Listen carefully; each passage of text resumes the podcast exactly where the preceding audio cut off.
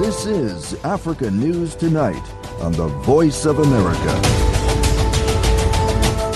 Good evening and welcome. Welcome to Africa News Tonight from the English to Africa service of the Voice of America, your source for Pan-African news and world developments. I'm Yeheyes Wuhib in Washington. Coming up on Africa News Tonight... The workers are very angry, if I can tell you. They know the only way is to unite. The only way to get what we have demanded is to show the muscle. That was union negotiator Ruben Maleka of South Africa's Public Servants Association on the possibility of a strike amid drastic cost of living increases. Details coming up. Also, the Russian-Ukraine war could have a profound destabilizing impact on the African continent. These stories and more ahead on Africa News Tonight. We start with our top story. Armed men raided a mining encampment near the town of Manguala in the Eastern Democratic Republic of Congo's Ituri province yesterday, killing between thirty and fifty people. Civil society leaders blame the killings on the Codeco militia, which has built a reputation for attacking civilian encampments. Its fighters killed eighteen people at a church last month and another sixty at a displaced persons camp in February. Reuters was unable to reach the group for comment. Attacks on civilians are daily hazards in Congo's eastern provinces, where groups like Codeco and other warring militias, as well as the local Islamic State affiliate, routinely spar for territory and resources. Such conflict have claimed the lives of thousands and displaced millions more since the turn of the decade, according to the Norwegian Refugee Council. This month marks one year since Congo's government declared martial law in Ituri and its neighboring North Kivu province to quell the violence. But deadly raids have only surged since then, according to the Kivu Security Tracker, which monitors conflict in the region. U N officials warn that soaring prices of food, fuel, fertilizers and other commodities due to the Russian-Ukraine war could have a profound destabilizing impact on the African continent. Lisa Schlein reports from Geneva. Africa is still reeling from the socioeconomic impact of the COVID nineteen pandemic, which has plunged some fifty million people into extreme poverty. The continent is also tackling crises generated by climate change, conflict, and political unrest. Added to this toxic mix is the war in Ukraine. Ahunna Eziakonwa is the U N Development Program's Assistant Administrator and Regional Director for Africa. She says Russia's invasion of Ukraine is reverberating badly on the continent. Things that really were stunning for the continent and a rude awakening is how much it depends, almost ninety percent dependence on external sources of goods for what it needs to keep its population alive, food and medicine. Eziakonwa says the impact of soaring inflation due to price hikes of food, fuel, fertilizer, and other commodities will soon begin to bite. She says Africa's reliance on imports of food and other goods from Russia and Ukraine will create another front of discontent and possibly unrest in a growing number of nations.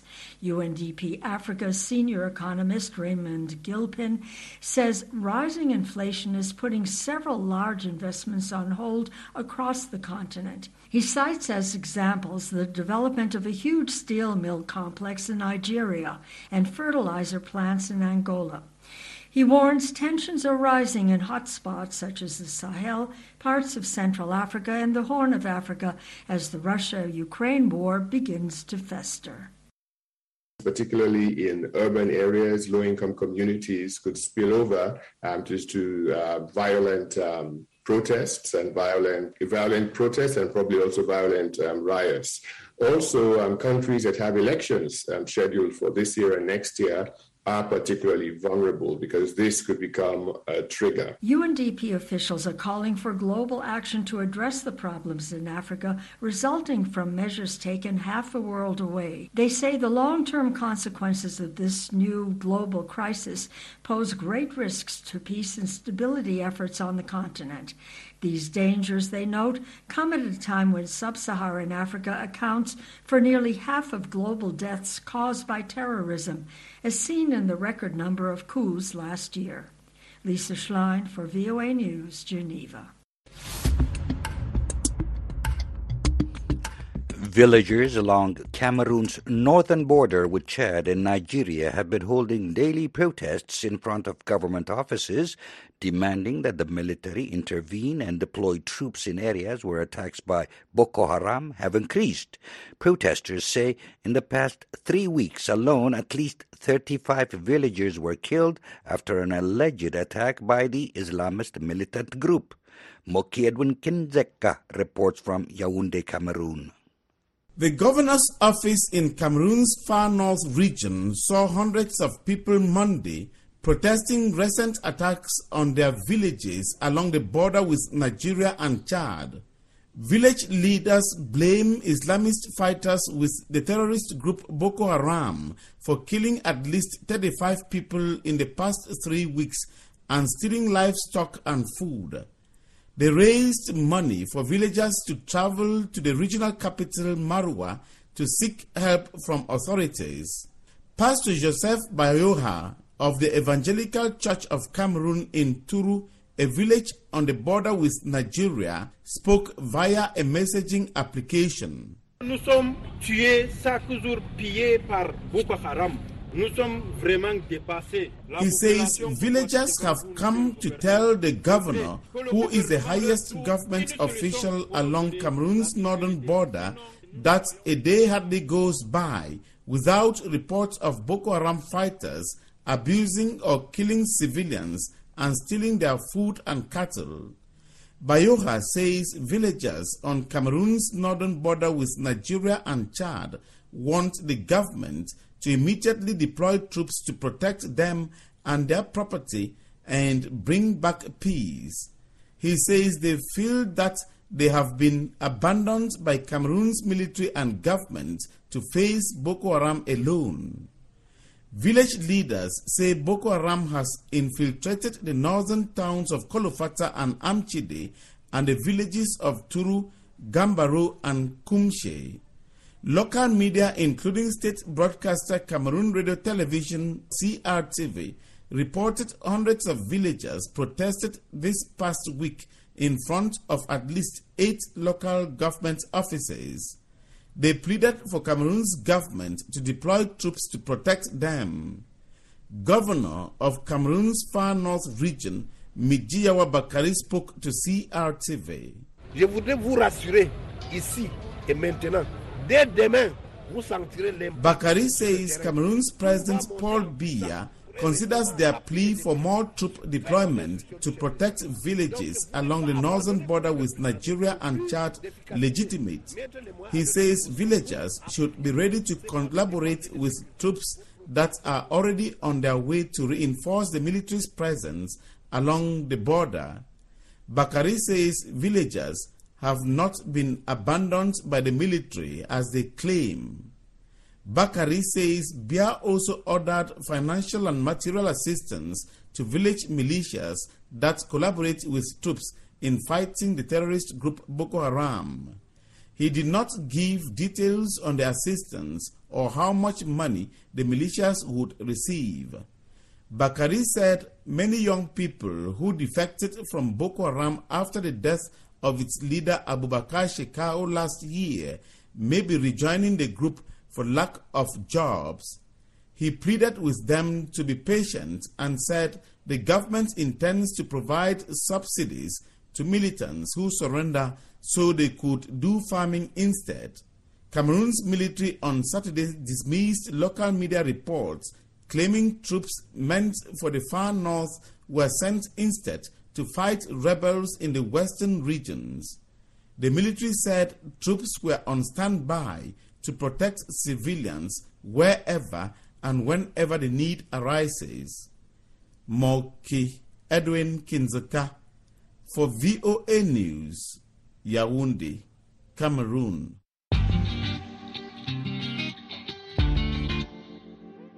Unions representing more than a million government workers in South Africa say they will go on strike soon if the state does not give all public service employees a ten percent raise.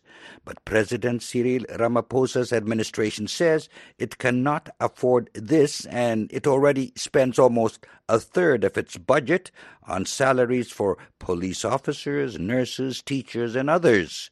The government also points out the wage demand is almost double the current inflation rate. Darren Taylor reports. According to the government, its lowest paid workers earn about eight thousand rands, or five hundred thirty dollars a month. The highest paid get monthly salaries of almost two hundred thousand rands. That's more than thirteen thousand two hundred dollars.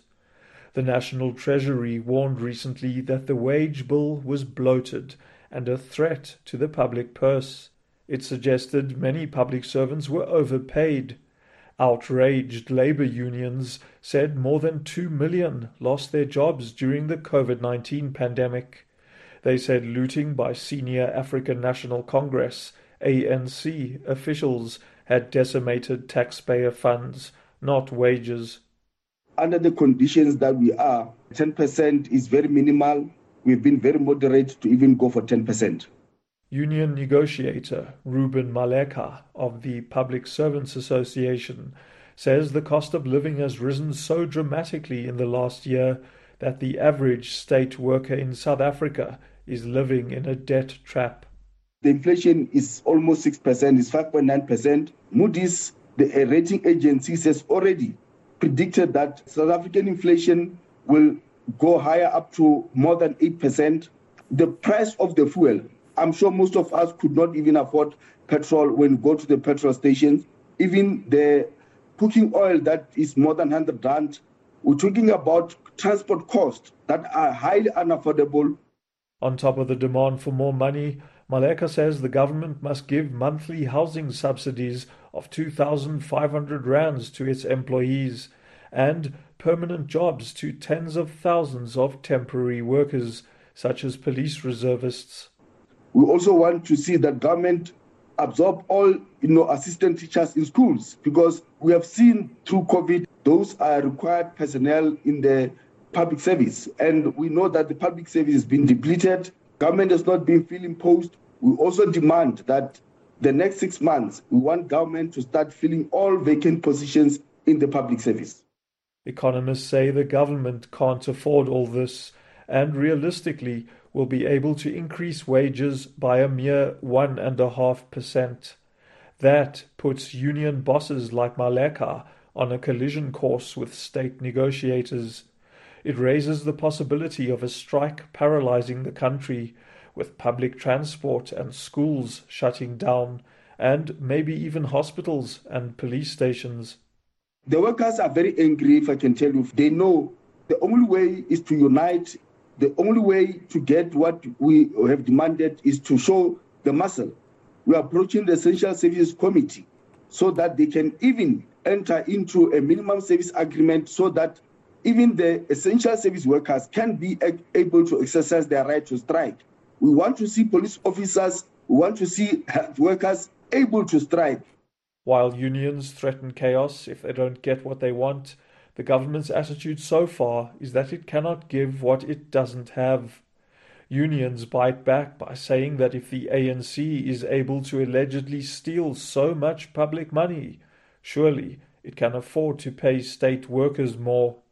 For V O A News, I'm Darren Taylor in Johannesburg.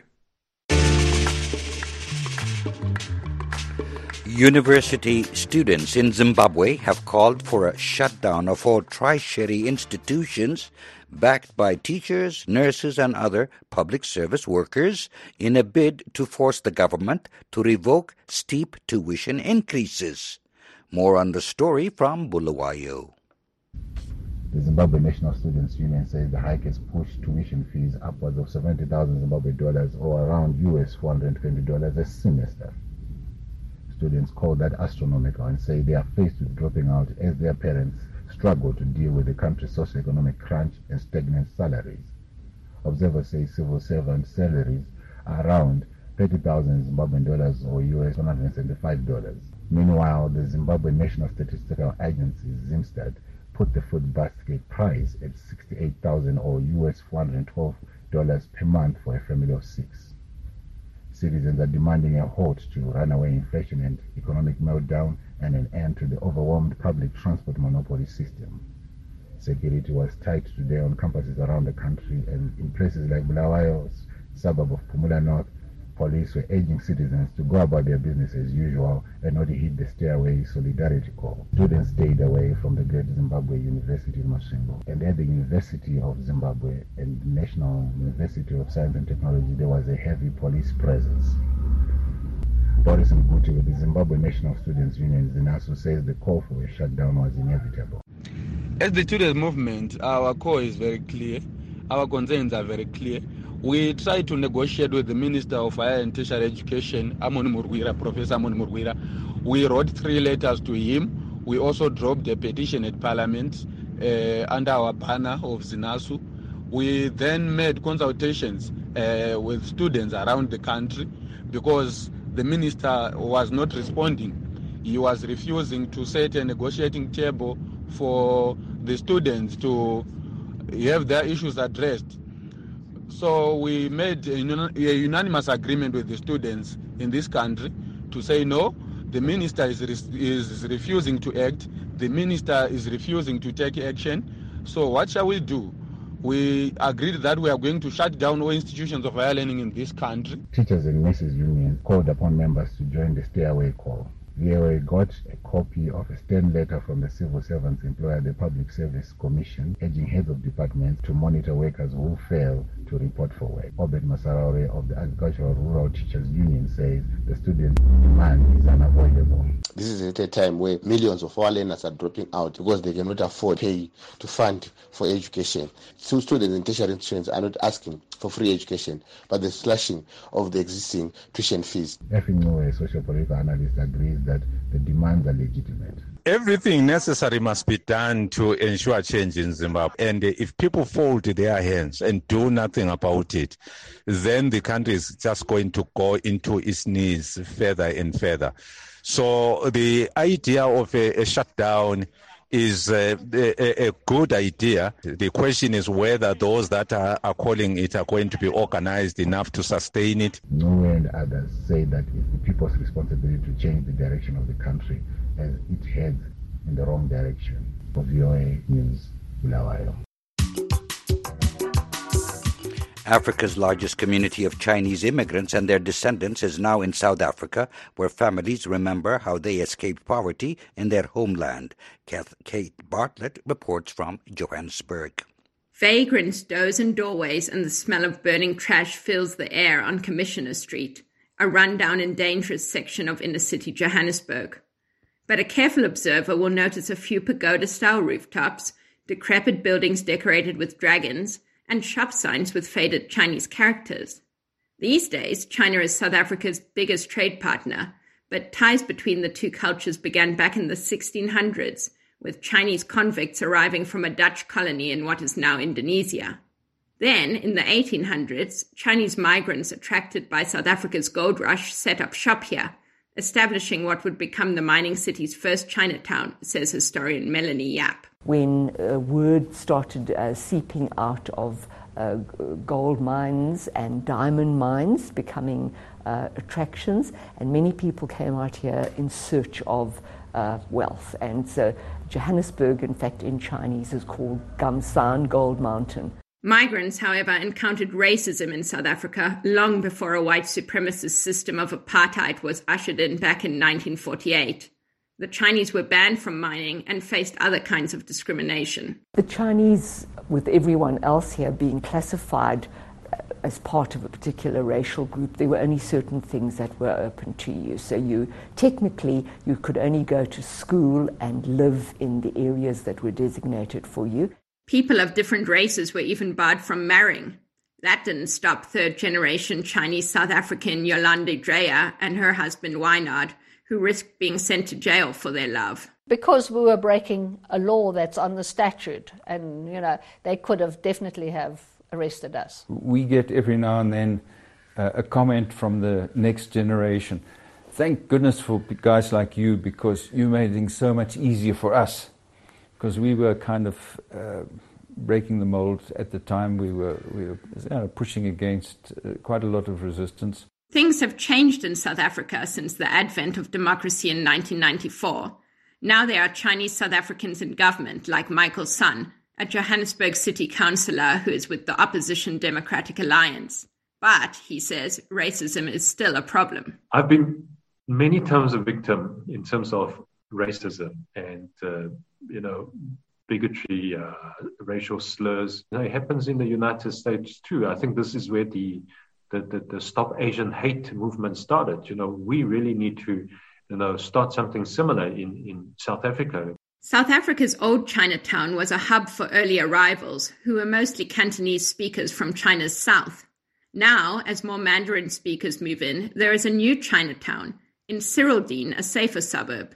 Some three hundred fifty thousand ethnic Chinese residents are now estimated to be living in South Africa, where they are part of the Rainbow Nation, celebrating the country's fusion of diverse cultures and people. Kate Bartlett for V O A News, Johannesburg. In Ghana, a modified coffee seedling and a new farming practice are helping the country achieve steady growth in coffee production, which had markedly declined over the past decade. Women farmers are taking the lead in producing coffee, as Senanu Tord reports from Accra. Scientists at Ghana's Cocoa Research Institute say they have developed two new varieties of coffee seedlings that are very promising. Abraham Akpete, a research scientist at the institute, says they have good qualities. They they are very high yielding, and then they are relatively um, tolerant, I will not say resistant, tolerant to pests and diseases as well as moisture stress. And then they have uh, what we call good cup quality about the drinking. They taste very well. Experts say that the new seedlings are reviving Ghana's coffee industry, and that women are playing a big part in that growth. Industry figures show the number of women farmers has jumped by twenty-two percent in the past five years. The new varieties are specific to Ghana's environment, growers say, and are more likely to produce good yields. Amy Bet-Aku-Kwansten is a coffee roaster, and she explains how the new varieties have benefited women farmers. What that does for our women farmers in particular is that they are able to farm Robusta without breaking their backs, because now the effort that is put into it is less. According to coffee researcher Michael Ousumenu, coffee bean production facilities have also increased, lowering the amount of green coffee beans being exported for production. A number of local roosters have come into the system, and so the export has dwindled to a point where almost no coffee was being exported because the local roosters were picking up everything. So you see the numbers for exports have really gone down, but not necessarily the production itself. Industry researchers say more than half of Ghana's fifteen new coffee roasting companies are owned by women who pay more for the beans from local farmers than exporters do. Coffee roaster Quanstin uses Ghanaian spices and flavors in her products. They are then sold in local markets or exported abroad, including to the U S and Europe. She says it is important for Ghana to maximize its coffee potential. You could see that the coffee, coffee culture was growing. People also had access to global markets, so they were traveling, they were experiencing coffee, and they were understanding the usefulness of coffee in general. So it was very obvious to me that that revolution was coming to Ghana, and it was important for us to position ourselves in a manner in which we could also be a game changer in the coffee industry globally. According to the Food and Agricultural Organization of the United Nations, among the tropical beverages of coffee, cocoa and tea, trade in coffee makes up the largest part. The Ghanaian government says its goal is to continue growing coffee to outperform the country's cocoa production, or at least match it to generate more income. Senanu Tord for V O A News, Accra, Ghana. And that wraps up this edition of Africa News Tonight. I'm Yeheyes Wuhib in Washington. For all the latest developments on the continent twenty-four seven, visit our website at v o a news dot com. On behalf of our producer, Mokwilia Barro, and our engineer, Pete Hundley, thank you again for tuning in and choosing the Voice of America.